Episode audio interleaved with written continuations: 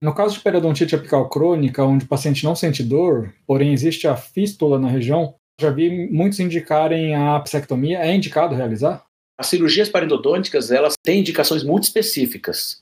É quando você realmente você tem alguma patologia e que você já se esgotou as possibilidades via canal. Se você consegue tratar canal, a primeira opção é tratar o canal, não fazer a apsetomia. E a periodontite apical crônica, ela não gera fístula, né? A fístula é sinal de um abscesso crônico. Se você tem fístula, é porque está drenando pus. O pus é característica de um abscesso, não de uma periodontite apical crônica. A periodontite apical crônica é aquela patologia onde o dente está morto e você não tem sintoma nenhum, nada. Não dói. A única coisa que pode acontecer é alterar a cor do, do, do, da coroa. Altera a cor, mais nada.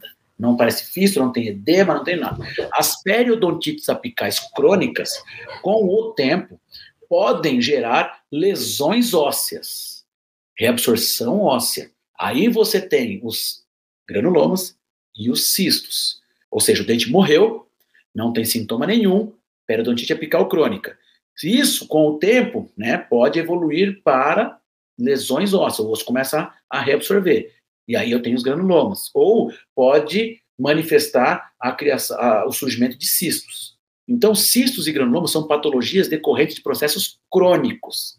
Crônicos, por exemplo, a periodontite apical crônica. Vocês sabiam que a periodontite apical crônica é a doença mais comum, doença endodôntica, no caso, né? Mais frequente na população mundial. Isso é questão de concurso, gente. Qual é a doença mais frequente? Doença endodôntica mais frequente na população? Périodo, não é pulpite, não é abscesso, é periodontite apical crônica. É aquele dente com polpa morta que você não sabe que tem.